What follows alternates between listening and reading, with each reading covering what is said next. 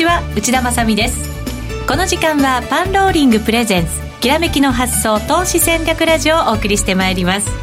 この番組はユーストリームでもお楽しみいただけます。ユーストリームは番組ホームページからご覧ください。さあそれでは今日のゲストにご登場いただきましょう。まずは遠蔵さんこと田代岳さん。よろしくお願いします。よろしくお願いします。そして B コミさんこと坂本慎太郎さんです。よろしくお願いします。よろしくお願いします日経平均は60円高だったんですが、はい、これ後ほどまた詳しく伺いますけど、うん、新興市場マザーズが45ポイント安。なんかちょっと嫌な感じなんですけどね。うん、ねまあまあ全体感から言うと、まあ、日経平均はまあ今日はまあ横ばいというかまあ若干の上昇だったんですけど、はい、まあ米国のですね、まあ、ダウはまあ日替わりで決算が良かったりしてですね、うん、まあナスダックと SP が下がっているにもかかわらずまあ、ずっとね、まあ、対抗に更新しているとい。う形なんで、はい、まあ、日本のその大型株全体の雰囲気はそこまでまだ悪くなってない、うん、そこまでというかまあ全然悪くなってないんでしょうね。まあそうですよね、うん、2万円近辺でふらふらまあしてますけどね。弱いって感じじゃないですよね、うん、そうですね。だから田代さんからも話あると思うんですけど為替がこれだけ円高でも株下がらないですからね。株というか全大型株は下がらないですからね。確かに今日のだって日経平均ね7割企業増益って言って、うん、ね増益してたら落ちないでしょとか普通一般じゃ思いますよね、まあそうですよね。ただ為替がね今日100 9円に近づく109円台に近づくなんていう感じのね動きありましたから。あそうなんですね、うん、そこがだからいつまで支えてくれるのかっていう感じもねしますけどどうなんでしょうね。後ほど詳しく伺いたいと思います。さてここでパンローリングからのお知らせです10月7日土曜日に投資戦略フェア 2017in 大阪が開催されます。今年3月に東京で開催した投資戦略フェアは5000名以上の方にお集まりいただきました。日本最大級の投資家イベント。このイベントの大阪版となります。今日のゲストである B コミさんそして遠蔵さん相葉史郎さん石原淳さん岩本裕介さん、悦子さん、小次郎講師、斎藤正明さん、テスタさん、村ンさんなどなど、総勢20名以上の講師陣が集まるということなんですよね。東京すごい盛り上がりでしたもんね。うん、そうですね。はい。大阪も毎年開催ですけど、うん、結構盛り上がるんじゃないんですか？そうですね。まあ、あの、同じ会場でもっと盛り上がっているところがあったりして。これ行ったら、行ったら、ビルが、ビルの周りに人だっこが、あの、一重こう回ってるんですよ。1万人ぐらい来るんじゃないのと思った。おおすげえと思ったら、バーゲンでした。どっかの。そうなんだ。今年はバーゲンに負けないようなね、熱いイベントにしたいと思います。株価がバーゲンかもしれないですけどね。キャー。その話はね、ずっとしてますけどね。そうなんですね。まあでもバーゲンってことはね、会話って言えるわけですからね、そんなアドバイスもいただけるイベントとなります。ぜひですね、皆さんお申し込みいただきたいと思います。早くも先行予約受付中でございますので、番組ホームページからお申し込みください。また、株のデイトレスイングトレードの通信スクールのセミナーも予定しています。8月26日土曜日が東京で、はい、そして9月12日、これ珍しいんじゃないんですか、オンラインセミナー。そうですね、オンラインはちょっと挑戦してみようかなと思いまして。はい、そうすると、全国の方にご覧いただけるということになりますね。うん、ね。はい、なんかあの、ね、地方の方でもこっちでもやってなんていう声を前にいただいてましたけど、そうね、いう方々の声にも、あの、答えたようなセミナーになるかと思います。9月12日、オンラインセミナーになりますので、ぜひこちらもご応募いただきたいんですが、詳細はメルマガでお知らせとなりますので、メルマガにご登録ない方、早めに番組ホームページからご登録いただきたいと思います。さあ、それでは早速番組進めていきましょう。この番組は、投資専門出版社として投資戦略フェアを主催するパンローリングの提供でお送りします。さあ、それでは改めまして、今日お招きしているゲスト、遠蔵さんこと田代岳さんと、ビーコミさんこと坂本慎太郎さんです。よろしくお願いいたします。よろしくお願いします。まずは、じゃあ、ビーコミさん。はい。株からいきましょうか、解説。日経平均60円61銭高、19,985円79銭。そして、先ほどもお伝えしたマザーズですが、マイナス45.65ポイント、1108.87ポイントと、うん、これちょっと差が大きくなりましたね、動きがね、強弱感。うん日経平均、本当、下値硬いなと思うんですけど、はい、まあ、ここずっと1万9000、まあ今日一瞬ね、割れたとこあったんですけど、まあ、すぐ戻りましたが、1万9900円がですね、非常に硬いなというのがあって、うん、いや、僕もね、今日は割れてもおかしくないのかなと思ったんですよ、円高ですし、でまあ、皆さん、ダウ、ダウって、アメリカダウばっかり見るんですけど、SP もね、いまいちな感じですし、うん、まあ、そう考えると、まあ、1万9900円のあのラインをですね、まあ、割れちゃうというところ、割れるかなというところだったんですけど、うんまあ、あの今日もあの一線は超えてないと。一線は超えてない、はい、どっかで聞いたようなセリフですけど、そうです、まあ今日も一線超えずにですね、うん、なんとかですね、保ったとい。う形ですね、はい、これやっぱり好業績の銘柄とか、うん、まあ、それに期待する銘柄が支えてくれてるということになるんですね、そうですね、まああのまあ、日経新聞の記事にもありました通り、まあ、あの7割ぐらいの企業が、まあ、今30%強、もう今日もうちょっと出てるんですけど、まあ、あの週末段階で30%強のですね、えー、銘柄が決算発表をやりまして、はい、でそこで、まあ、さあ7割ぐらいの企業が増益でしたというところなので、まあ、先に出す方が結構いいんですけどね、そうなんですよね。いい傾向があるんですけど、はい、あとはまああの大所ですね、えー、まあ最後の方に銀,、まあ、銀行とかありますけど、まあ、その前に自動車とかね、ありますんで、その辺の、ね、はい、動向でまあずれてくる部分もあるんですけど、はい、まあ、今のところはね、いい計算であると。でそれを織り込んで、本来ではね、買われてもいいんじゃないって思ってる方いらっしゃるかと思うんですけど、やっぱりそこはやっぱり円高が足を引っ張ってるのかなと、なかなか買えないと。で、終わってみていいよってなると、ひょっとしたら上にそこから改めて見直し買いみたいなそうですね、あの PR も下がりますから、さすがにまあ13倍台にいきなりなるってことはないかもしれませんけど、えー、13倍台はいいねっていう人がそこまでいったらね、やっぱり割安感出てきてもおかしくないですよね。そ、ね。うん、そこが一番いいシナリオなんですけど、日本株の上がってほしいとはね。悪いシナリオもある。そうですね、やっぱりまあ、僕はずっと下だという話をましてるんで、今年はおしめ買いしましょうねって話をまあずっとしてるんですけど、雰囲気が良くないですよね。それやっぱり進行とかですか、うん、上がらないっていうのが一番僕はリスクだと思っていて、まあ、上がらなかったらみんなね、株もぶん投げちゃう人もいるじゃないですか。はい、ならば指数も上がらなければ、まあまあ、ドル建てだったらまあまあまあなのかなって人いるかもしれませんけど、まあでもやっぱり上がってないとですね、まあちょっと嫌だなと、まあ、上がってる市場にお金移した方がいいやという、まあ外国人投資家中心にね、いますので。あそうか、うん、個人だけじゃなくて外国人投資家もやっぱりそうなんですよね、ね。もちろんね。だから新興国に行っとくとかね、そういうのもありかなというところで。なかなか不安定、で、まあ、皆さん気になってるのがマザーズなのかなと思うんですけど、はい、あのちょっと前もビーコミさんが、その新興市場がこう、はい、なんていうか、こう下押ししてくると、ちょっと嫌な感じだよねっていう、ね、ここから何か始まる可能性もあるんだよね、みたいな解説してくださったこともあるんですけど、今日の動きって、そういうふうに捉えた方がいいんですか？そうですね、その時は僕は、まあ、あの大型株はどうせだめだよねと、でその中型株、大型株ちょっとしたと中型株が、まあ、その循環物資が繰り返されれば、なんとかマザーズも持つよね、まあ、高値更新はどうかなっていう話はしてたんですけど、まあ、ちょうどその通りになりまして、あの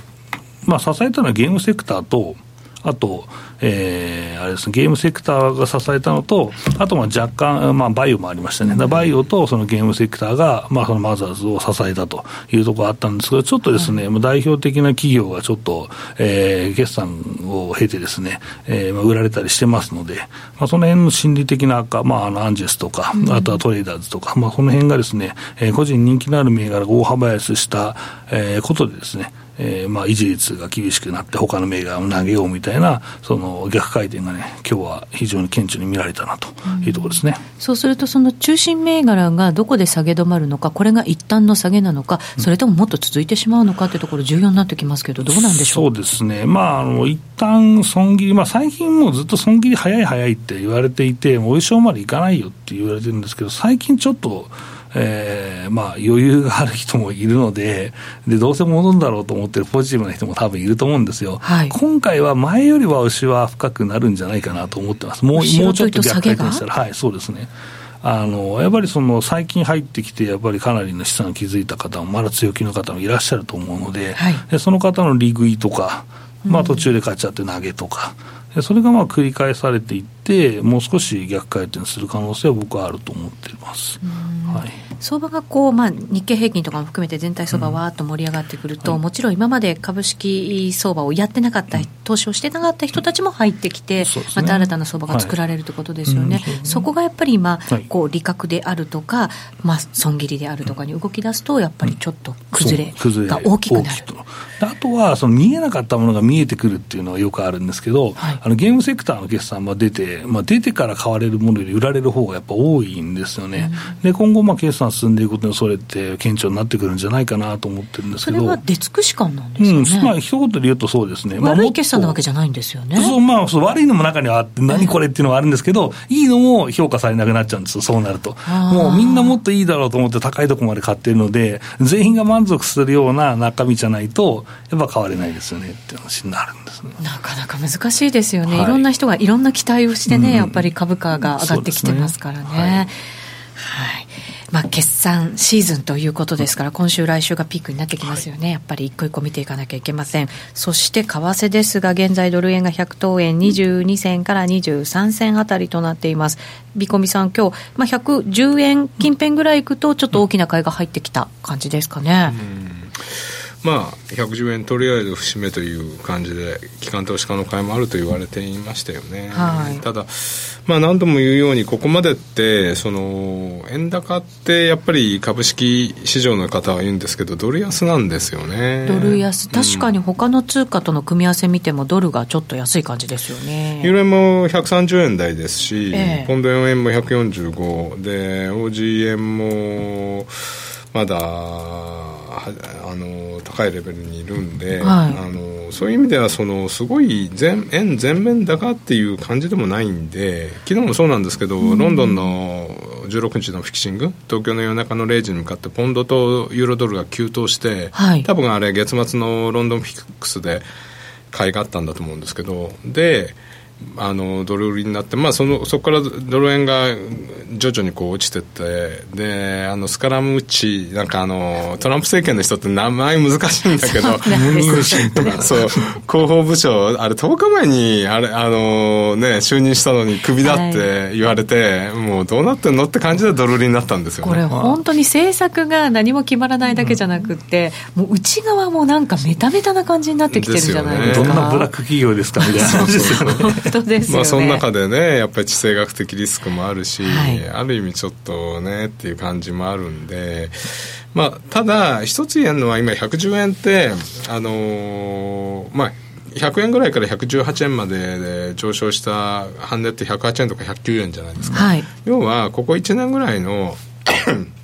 半年よりまだ上の位置にあるんですよね、うん、これは円高というかと。あとまたあのに、えー、日銀短観ので見る、えーと、今年の大企業製造業の為替想定レートは108円43銭かな、はい、まあ、108円40銭台なのにまだこれ上ってことはまあ理論上あの多くの企業が増益のまだ範囲じゃないですか、まあ、じわじわ近づいてるのは気になるんですけどね。まあ、一線は超えてないわけですよ。そ こもね、今日のそれブームですか、はい、すみません。だから僕は108円から113円の間にいるうちは、為替がものすごい株を落とすインパクトにはならないと思うんですよね。はい、ただえーと、一つ懸念材料は、まあ、ドル売りがまだ加速するということと、この前、先週かな、ナフタの交渉の中で、まあ、メキシコは否定したんですけど、えーと、為替条項を売り込むって、あのー、言ったんですよ、トランプ政権の人が。はい、ってことは、当然、ドル円なんかも、まあ、あのユーロとか、まあ、ユーロは今上がってるからいいんだけど、円とかも、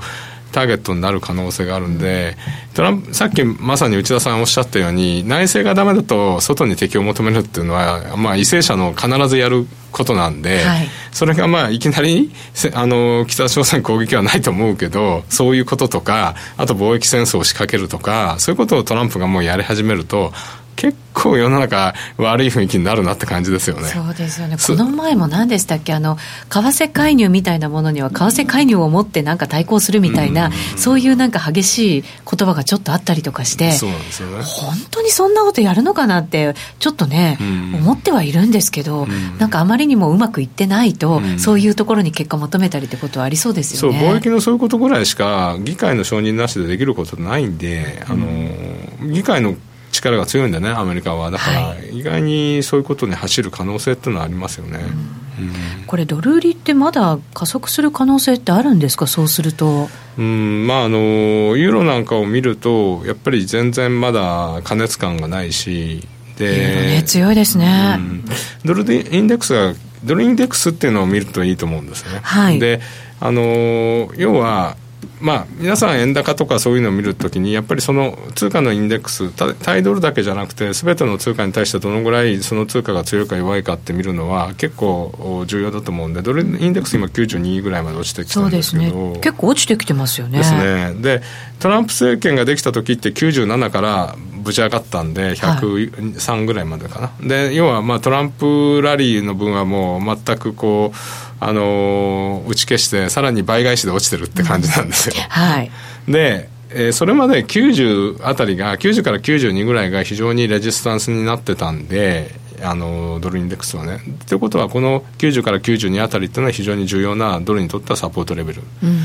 で一概にあのじゃあユーロではいくらになりますかっていうのは分かんないんだけど大体まあここから2300ポイントっていうと1.2から1.21とかそのぐらいのレベルからドル円で言えばやっぱり108とか、うん、そのここから2300ポイントぐらいのところの攻防戦がやっぱりまあ一つの大きな節目になるかなと思うんですね。ある意味今年の安値近辺になっちゃいますね、ね、ドルの安値そこがサポートできれば、はい、まあユーロも一旦反転ドル円もまあこう底堅くっていうかまあドル円レンジだと思うんだけど、うん、行く可能性があるんですけど本当90ユーロぶち抜けるようだとユーロ1.25とか言ってもおかしくないし。うん。だからその時にドル円が108とか109を支えられるかどうかですよね、はい。うん、そこを支えられればユーロ円とか上がってるから円面全面高にはなんなくて多分株価にはまあ若干影響はあったとしても株価暴落みたいなことにはならないと思うんだけどそこをぶち抜けちゃうとちょっとやっぱり102とか3とかっていう方に向かう可能性もあるんで。加速しちゃうんですねそこからスピード感が、ね、うん、だから5円 ,5 円幅でレンジだった時だって下ぶち抜けたら5円ぐらいいくじゃないですか、まあまあ大体チャート的にはね、うん、だからそこら辺ですよね。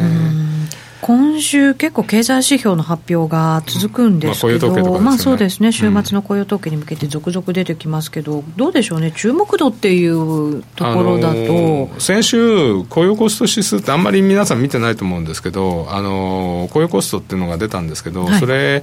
えー、第一四半期の0.8%上昇から第二四半期0.5%上昇に低下したんです、うん、要は伸びが鈍化してるんですよね。賃金が上がってないってことなんですよね、はい、まあ世界共通なんですけど、うんそうするとやっぱりまた雇用統計でも賃金の上昇っていうのが、うん、あの注目されるんで結局インフレにならないということになりますもんね。ね。だから2%のターゲットまああのアメリカはね際どいところまで1.6とか7まで来てるんで日本と違っても全然あれってわけでもないんですけど、はい。あのででもそこがやっぱり賃金伸びないとなると利上げの速度ってそんなにいかないんじゃないの？もしかしたら12月もないかもねみたいになってくるとドルをサポートする材料が一つなくなりますよね、はい。うん、そうするとさっき言ったちょっと下下っていうね方向がなんかね意識されちゃう感じがしますよね、はい、そうですね、はい。うん、さて今週の遠蔵さんのドル円のレンジ予想。109円から111円。うん、うん。まあ雇用統計がまでなんで雇用統計でひっくり返るかもしれないんですけどこのドル売りの流れもね。でも、はい、とりあえず110円抜けたら109円台前半ぐらいまでは突っ込むかなというふうには思っています、うん、ここでもねなんとか今110円ぐらいで支えられてるところですからね、まあどこまで保ってくれるのか、まあ、あんまりね、109と110って大きな違いないと思うんですけど、そうなんです、そんなに大きな節目ではない感じなんですか、うん、だってもう何度もやってるところじゃないですか。まあ試してはいますよね。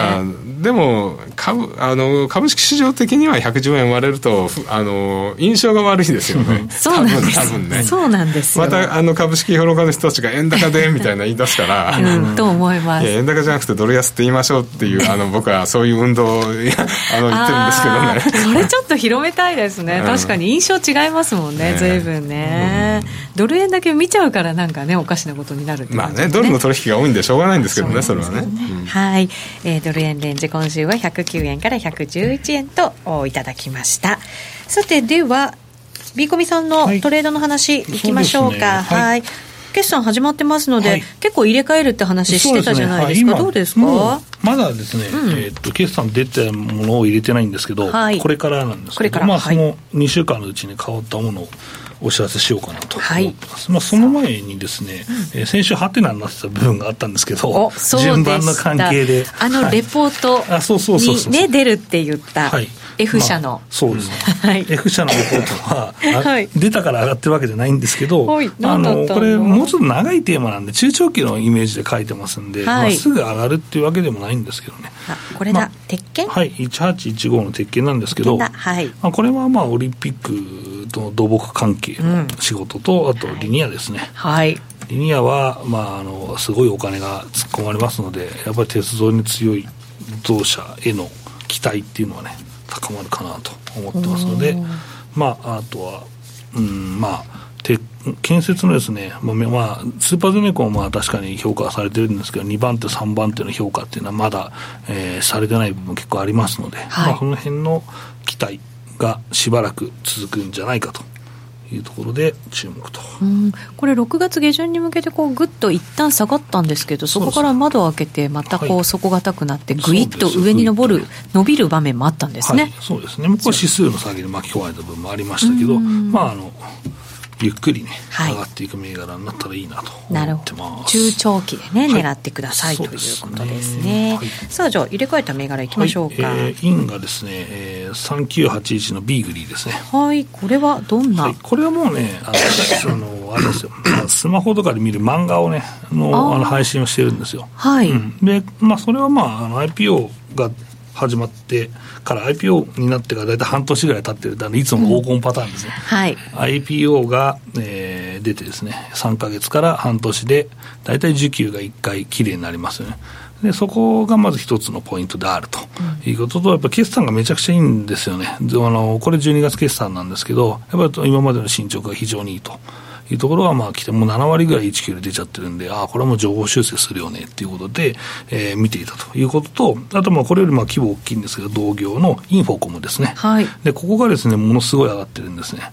あの、まあ、決算が良かったから上がってるんですよ。ということは、まあ、ここもね、うん、大丈夫かなというところで、い。いポイントでね、今日は、えー、皆さんにお話できたのかなと思います、というところで、これでなんかね、上がらなかったら、ビーコミ何言ってんだよってなるんですけど、まあ、これはね、王道パターンだと僕は思いますけどね。本当ですか、はい、今日は88円安、ね、4%ぐらい下げてるんですけど、まあ、チャート的にいいとこまで来たでしょ、これ。抜けちゃうかもしれないですけど。あとタイミングはね、ご自身で、ということですね。信用がやっぱりね、まあ、あの、半年 IPO して立ちそうだって言って、まだまだありますんで、これの整理があったら、ひょっとしたら深いかもしれません。はい。あの一応注意してですね、はい、えー、まあ僕はいいかなと思ってるんですけど。はい、三九八一ビーグリー。はい。はい。でも決算が出た銘柄が1銘柄だけなんですけど、六四九三の、えー、日産バルブですね。はい。でこれに関してはですね、まあ。あの非常にね、低 PBR、低 PR であるということが、下にも硬いだろうという話もありましたが、えー、これ、バルブエンジンバルブ作ってるんですけど、まあ、あのやっぱりその需要が多いんですね、で、まあ、話すと長くなるんですけど、まあ、あの最近、ダウンサイジング、ターボ。ターボをつけてエンジンをちっちゃくする技術が結構、あの省エネというか、まあ、その省燃費のために流行ってるんですね。はい、でもここでそのちっちゃくするとやっぱそれなりに技術もいるわけですから、まあ、あのその辺がですね、えー、まあ脚光を浴びているというところで、まあ、これ進捗も、ね、非常に良かったですね。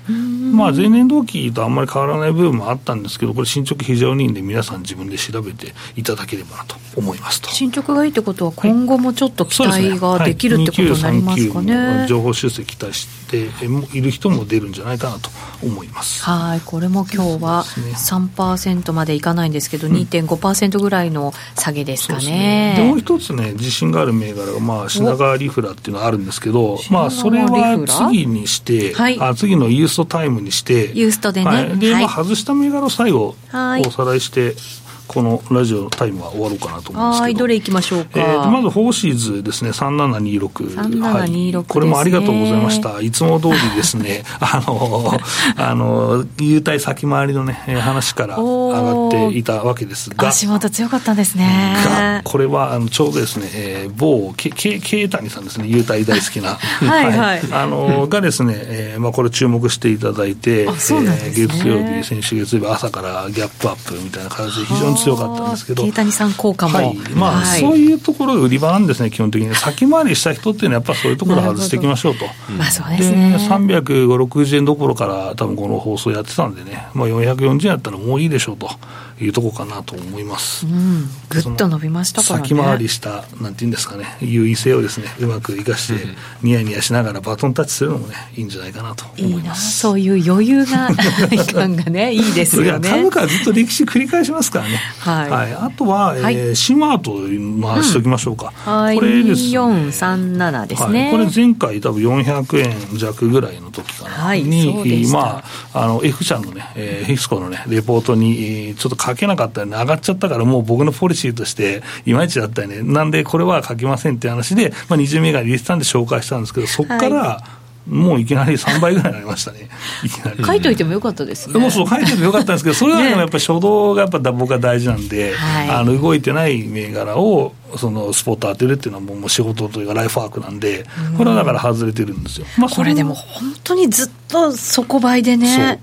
でしょ？こういうのが狙い目なんですね、うん、これ探すのは誰でもできるんですけど当てるのが難しいんですよこれは。どこで動くか。そうまあ別に僕は別に3か月の半年で動かなくてもいいと思ってるんですけど、まあ、たまたまね、これとかイデアみたいなのもあったりするんですよっていう。これ、どこで動くって、どういうふうにこう予想するんですか？やっぱこれもね、過去の経験と、あとイベントとか見てて、この辺かなとか、みんな注目してるかなとか、あとは、うん、えー、なんていうんですかね、旬があるじゃないですか、例えば今、低 PR が来てるなとか、低利株が来てるなとか、でそうその旬が何本か刺さった時に上がり始めるんですよ。なるほど、ね、そこに見つけるのが、まあ、あのポイントだし、まあ、結構その、えー、このスクールでもね、パンローリングさんでやってるスクールでもそういうその目線の付け方ですね、これをもう常に解説してますので、興味ある方はぜひと。は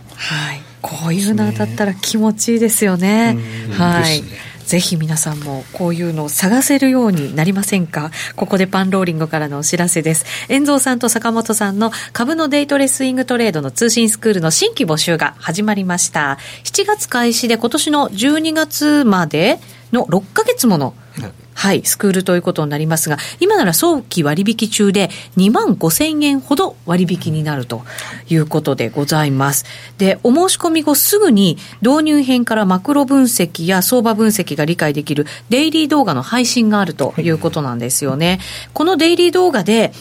取り上げる銘柄、絶好調。まあそうですね、無痛とかも上がりますという話じゃなくて、まあ、そうさっき言ったように目線の付け方をずっと話していますんで、はい、それが重要なんですよ、ね、そうそうそれで自分で見つけていただくためのですね、はい、なんで養成講座みたいなイメージですね、どっちかというと。本当そうですね、はい、こういう神話アートみたいにずっとそこ倍できて、ぐぐっと本当に動き出したときに、私たちは持ってるのね。下値リスクもないですしね。そうなんですよね。吹き上がったもの取りに行くと、ジャンピングキャッチになっちゃうじゃないですか。高値掴みね、そうなんですよね。